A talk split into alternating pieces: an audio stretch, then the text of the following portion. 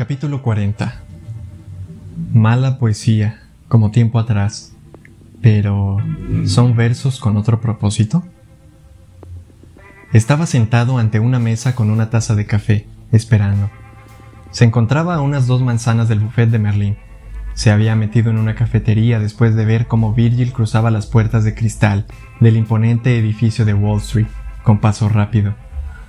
Arrastrada por la ansiedad, frente a él, en la mesa de madera, había colocado el móvil con el número que había enviado a Merlín. Para cualquiera que pasase por allí y lo viese, se trataba de una persona normal y corriente que esperaba una llamada de relativa importancia. No desentonaba en el lugar una vez que se había quitado la ropa de indigente que tenía amontonada a sus pies, como un intérprete en el camerino preparándose para salir al escenario y situarse bajo los focos. Ricky notó que se le aceleraba el pulso y que se le hacía un nudo en el estómago al repasar lo que creía que iba a oír, mientras que todo el rato aparentaba ser, ante el mundo exterior, otro hombre normal y corriente, siguiendo una rutina aburrida. Anotó unas palabras en una servilleta de papel, tachó un par, añadió unas cuantas más, y después las articuló en silencio para sí mismo, practicando lo que diría daba la impresión de ser un hombre que entre una cita y otra se tomaba una taza de un café carísimo en un restaurante de moda frecuentado normalmente por jóvenes operadores de bolsa y otros profesionales ataviados con trajes de dos mil dólares. Él no iba trajeado, pero se imaginaba que quien lo mirara detenidamente vería que lucía asesinato en su camisa, como si fuera el logo de Nike Hizo un pequeño gesto a una camarera que pasaba a su lado para pedir que volviera a llenarle la taza de café, y siguió esperando. La llamada llegaría, en diez minutos, tal vez en quince, pero llegaría. Era más que previsible, era inevitable. Cuando estaba dando el último sorbo a la segunda taza, tenso, pero no debido a la cafeína, el móvil sonó en la mesa. Esperó. Un tono dos, tres, cuatro, cinco. Se recordó a sí mismo que debía ser paciente. Seis, siete. Lo dejó sonar. Al décimo tono le dio a la tecla para contestar, pero no habló. Dejó que el silencio fuera su lenguaje. Después de varios hola de Merlín, colgó. Treinta segundos. Sabía que Merlín estaba marcando de nuevo. El móvil sonó. Un tono. Dos, tres. Repitió lo que había hecho antes. Tecla de contestar, silencio y colgar. Echó un vistazo a su alrededor para ver si alguien lo estaba mirando. Todas las demás personas de la cafetería parecían absortas en sus asuntos. Se planteó si Merlín intentaría llamar una tercera vez. Creyó que no. Imaginó a los dos hermanos mirándose, intranquilos y desconcertados. Sabía que esperaban oír su voz después del primer tono de llamada. Habrían comentado lo que dirían y cómo. El silencio es la herramienta de un psicoanalista, pensó, y se dio cuenta de que también podía servir de arma. Se terminó el café. Dispuso la servilleta con las palabras que se había escrito delante de él y después marcó el número de Merlín. El abogado contestó al segundo tono de llamada. Ninguna sorpresa, ningún saludo. Una rabia instantánea desde el otro lado del teléfono. Escúchame bien, hijo de puta. Como vuelva a acercarse a mi mujer y a mis hijos, le juro que... Era exactamente lo que Ricky había esperado, casi palabra por palabra. ¿Qué harás? lo interrumpió. ¿Matarme? ¿No es eso lo que habéis intentado hacer durante los últimos cinco años? Un repentino silencio. En vano, debería añadir, dijo Ricky. Provocador. Una psicodinámica interesante, prosiguió. ¿Imaginaste que podrías usar tu casa, a tu mujer y a tu hijo como atrezo, y que no los pondrías en peligro? ¿Son de algún modo inmunes? Una idea muy curiosa. Tendrías que recibir tratamiento por ello. El abogado no contestó, Ricky sabía que había dado en el clavo. Siguió adelante. Recuerdo perfectamente que tus hermanos y tú eras aficionados a la mala poesía cuando nos conocimos hace cinco años. Le vinieron a la cabeza los pareados burlones que el señor R y su hermano habían usado entonces para atormentarlo. Sonrió amargamente y continuó. Así que escúchame con mucha atención. ¿Qué? soltó por fin Merlín. Ricky ignoró esa pregunta y se puso a susurrar a ritmo rápido la melodía de una canción infantil, con una única pausa para lograr un golpe de efecto con la frase final. Ricky oculto, planea un tino, ya todo le importa un comino, tiene que ir a un funeral y después llegará al final. Tiene una muerte prevista, ¿qué hermano seguirá la pista? Virgil, Merlín o el señor R será. Entonces Ricky no se detendrá. ¿Le importa cuál de ellos muera? Pues no, de ninguna manera. Una cosa clara ha quedado. Demasiado lejos habéis llegado. Y en Jack me he transformado. Entonces colgó por tercera vez Vio a la camarera y le preguntó rápidamente ¿Cuánto le debo? Luego pagó la cuenta y salió deprisa a la calle. Estuvo tentado de apostarse delante del edificio donde estaba el buffet de Merlín, solo para ver el rostro de Virgil, el profundo miedo que sabía que le había instalado y darse esa satisfacción. Pero sabía que eso sería un error. No quería ser visto hasta estar preparado. No quería hablar hasta estar preparado. Y lo más importante de todo, no quería cometer un asesinato hasta estar preparado. Era lo bastante listo para añadir un pensamiento a esa ecuación, en caso de que pueda. Una vez había apretado el gatillo y casi había matado a un asesino. No había ninguna certeza de que pudiera volver a hacerlo. Creía que sí, pero no estaba seguro. Tuvo una idea sorprendente, una sensación que prácticamente lo abrumó. Ya no tenía miedo a morir. Tenía miedo a perder. Dando bandazos entre la seguridad y la duda, se marchó a ritmo rápido.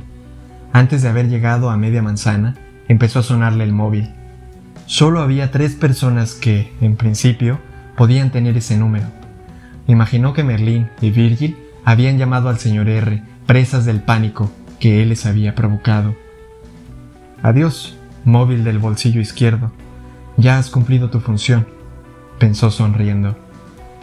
Caballo a torre 4, jaque, pero no mate. Esa última jugada le seguía siendo esquiva, pero esperaba que ahora estuviera más próxima. Tiró el móvil en una papelera cercana sin contestar la llamada. Seguía sonando cuando se alejó de allí. Curiosamente, su primer pensamiento fue, en la vida siempre es importante elegir el momento oportuno. Sabía que Virgil no saldría del buffet de Merlín hasta que ambos hubieran hablado por segunda vez con su otro hermano. Sabía que necesitaría que el señor R la tranquilizara, al igual que Merlín.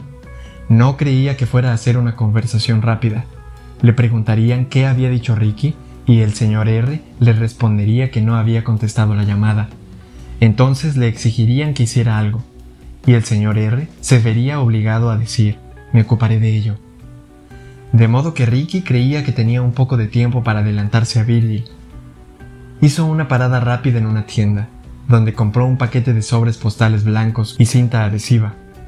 Una vez en la calle, sacó un sobre del paquete y tiró los restantes. Volvió al edificio donde vivía Virgil. Como prácticamente todos los edificios de Nueva York, tenía los buzones en el vestíbulo de entrada. Junto a la puerta principal, localizó el que llevaba el nombre Tyson. Sacó el sobre y escribió en el exterior. Hola Virgil.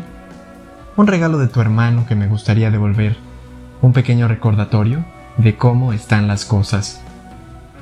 Se metió la mano en el bolsillo, donde todavía llevaba el proyectil que el señor R había dejado en su cama del motel. Lo introdujo en el sobre y lo pegó con cinta adhesiva en su buzón, de modo que fuera muy visible. Era excesivo y cinematográfico, algo que creía que apelaría al sentido teatral de Virgil. Imaginó que era exactamente la clase de cosa que el Jack de los tres hermanos, o su Jack, haría. Eso hizo que se marchara con una sonrisa en los labios. Hizo una última parada en su camino hacia las afueras. Fue a la New Chance House para dar las gracias en modo esquizofrénico. A Richard le gusta estar aquí. Richard dice adiós, pero Richard también nos da las gracias. Hizo una reverencia y saludó con la mano. Sabía que el personal intentaría convencerlo de que se quedara hasta que estuviera mucho más estabilizado, lo que vendría marcado por el abandono de la tercera persona al referirse a sí mismo. No les dio la oportunidad. Salió de nuevo a la calle, a pesar de las súplicas que le gritaron mientras él se marchaba a toda velocidad hacia la autoridad portuaria y su consigna. A mitad del camino, le dio su abrigo de indigente y su gorra de los Mets a un hombre que ocupaba la acera, tal como él había hecho antes. Al hombre pareció gustarle especialmente la gorra azul. Ricky pensó que era lo mínimo que podía hacer. En la terminal de autobuses, después de recuperar su bolsa de viaje y su pistola, y de asearse, compró un billete de ida a Atlanta y se subió al autobús que cubría el trayecto de 14 horas. Ocupó un asiento cerca de la parte trasera y echó un vistazo a los demás pasajeros. Tuvo la impresión de que ya no encajaba, como si la educación, la respetabilidad y los logros profesionales se llevaran por fuera, y él simplemente no tuviera el aspecto de la clase de persona dispuesta a hacer aquel agotador e incómodo desplazamiento al sur. Pensó que seguía proyectando la imagen de alguien que tendría que haber volado en primera clase desde el aeropuerto JFK no del tipo de persona que iba encajonada en un asiento incómodo, en un autobús lleno a rebosar. Sin embargo, estaba satisfecho. No creía que a Virgil, a Merlín o al señor R se les ocurriera que fuera a viajar de este modo. Y aunque imaginaran que lo haría, dudaba que tuvieran el tiempo suficiente para seguirle la pista. Antes de que el autobús arrancara, llamó a la señora Heath. Las cosas están en marcha, comentó. Me reuniré con ustedes en Alabama de aquí a tres días. Procuraré ir allí con el menor tiempo posible entre la llegada y el funeral. Entendido. Eso haré. Pero, ¿hay algún motivo para ello? Sí. No le dio más detalles, pero la respuesta implicaba porque cuanto menos tiempo estén allí, menos tiempo tendrá el señor R para encontrar a Roxy y matarla. ¿Hay algún plan? Todavía lo estoy ideando, ya empieza a tomar forma. No sabía muy bien si eso era exactamente cierto o no. Creía que podría hacerlo, pero todo lo que había previsto exigía que el señor R, Virgil y Merlín actuaran como lo había anticipado. Los conozco, se dijo a sí mismo. Esperaba tener razón. Muy bien, dijo la señora Heath pasado un momento. Mi sugerencia es que esfuerces al máximo en todo este asunto, pero supongo que ya lo haces. Correcto, contestó. Tuvo ganas de sonreír. Hablar con la señora Heath requería ventilarse todas las complicaciones e ir directamente al grano. Era alentador. ¿Alguno de los... Mm, bueno, riesgos que temes han disminuido? Ricky pensó que era una forma sumamente educada de preguntar si había matado ya a alguien. Hasta ahora no, pero creo que he logrado alterar un poco los cimientos. ¿Cómo? Ricky, eso suena de lo más fascinante. Miedo, duda, comportamiento errático, amenazas inciertas. No creo que deba entrar en detalles.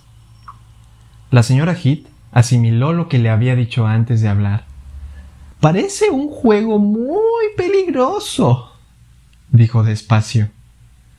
Ricky pensó que la señora Heath estaba en lo cierto. Tiene razón, pero creo que es el único juego que me queda por jugar. ¿Crees que terminará en Alabama? Eso creo. No sé cómo podría alargarse más el tiempo. De modo que nos dirigimos hacia un funeral y hacia el peligro. Sí, Vaciló antes de responder. Esto no supone nada para mí, Ricky. Soy vieja y ya he vivido mi vida. Una buena vida, llena de aventuras. He ido de safari, He escalado una montaña helada. He saltado en paracaídas. Cuando era joven, me gustaba correr riesgos. Pero los muchachos... Roxy y Charlie, no estoy tan segura de que posean este gen temerario. ¿Es esto justo para ellos? No, contestó Ricky, pero no se me ocurre ningún otro método. Creo que no soportaría que les pasara algo. Me siento responsable. Yo también, aseguró Ricky. Otra pequeña pausa. Según mi experiencia, Ricky, cuando la gente está acorralada y tiene pocas opciones, se vuelve cada vez más difícil maniobrar. Ahora quien vaciló fue Ricky. En la mayoría de las terapias, la idea era crear opciones para los pacientes. En el caso del señor R, Virgil y Merlin, la idea era limitarlas. ¿Puedes maniobrar, Ricky? prosiguió la señora Heath. La respuesta es sí, señora Heath. Creo que sí. ¿Sabes, Ricky? dijo la señora Heath. Siempre es peligroso acorralar a un animal salvaje. De repente se revuelve contra ti. Un lobo suelto es simplemente un lobo que deambula libre por el bosque. Podría ser peligroso. Podría no serlo. Un lobo encerrado, sin escapatoria posible, enseña los dientes, saca las garras y solo le queda una opción y un instinto defenderse. ¿Estás seguro de que quieres enfrentarte a eso? Creo que aquí hay dos corrales igual de estrechos, dijo Ricky despacio. El corral en el que estoy yo y en el que creo haberlos metido. Ajá. Estuvo de acuerdo la señora Heath. Pero, ¿eres tú también un lobo, Ricky?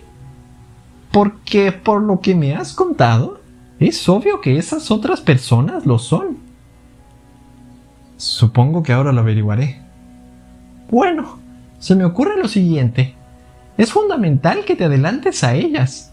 Mi difunto marido me dijo una vez que solo hay una forma correcta de abordar la mayoría de las peleas a puñetazos. Asestar el primero. Y que sea fuerte.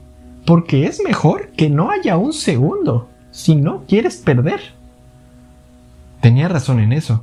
Tenía razón en muchas cosas. Era muy de Hemingway, como te dije. Ojalá estuviera aquí todavía. Ay, muy bien, Ricky.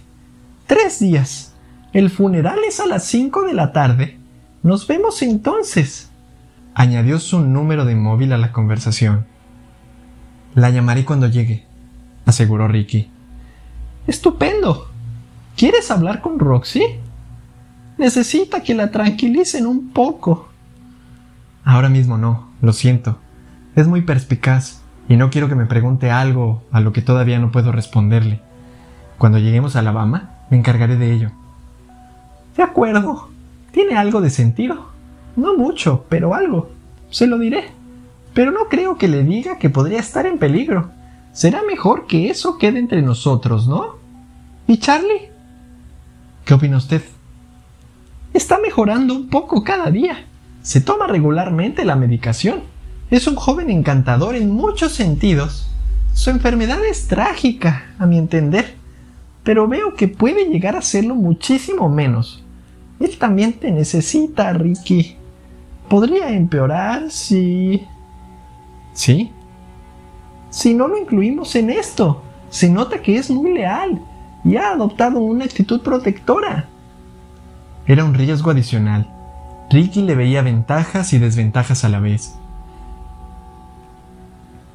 Entonces deberíamos incluirlo. Estoy de acuerdo. Señora Heath. ¿Sí? Esté preparada para cualquier cosa. Oyó una carcajada. Cualquier cosa. Es un concepto maravilloso, Ricky. Eso, mi querido doctor, es lo que he estado haciendo muchos años y por lo que he durado tanto tiempo. El autobús arrancó cuando colgó. La marcha entró con un fuerte sonido metálico al recular y salió del andén con un rugido del motor diésel. Ricky cerró los ojos cuando entró en el túnel Holland. El autobús pasó por debajo del río Hudson para salir de New Jersey, rumbo al sur, y ganando velocidad. No miró ni una sola vez hacia atrás para ver la ciudad que en su día había sido su hogar, y de golpe tuvo la sensación que nunca volvería a ver Manhattan. Se dio cuenta de que ya no estaba intentando proteger esa vida pasada, y que podría no estar protegiendo siquiera su vida actual. Reconoció que tendría que haberlo percibido mucho antes. Tenía otras vidas, más nuevas, que proteger.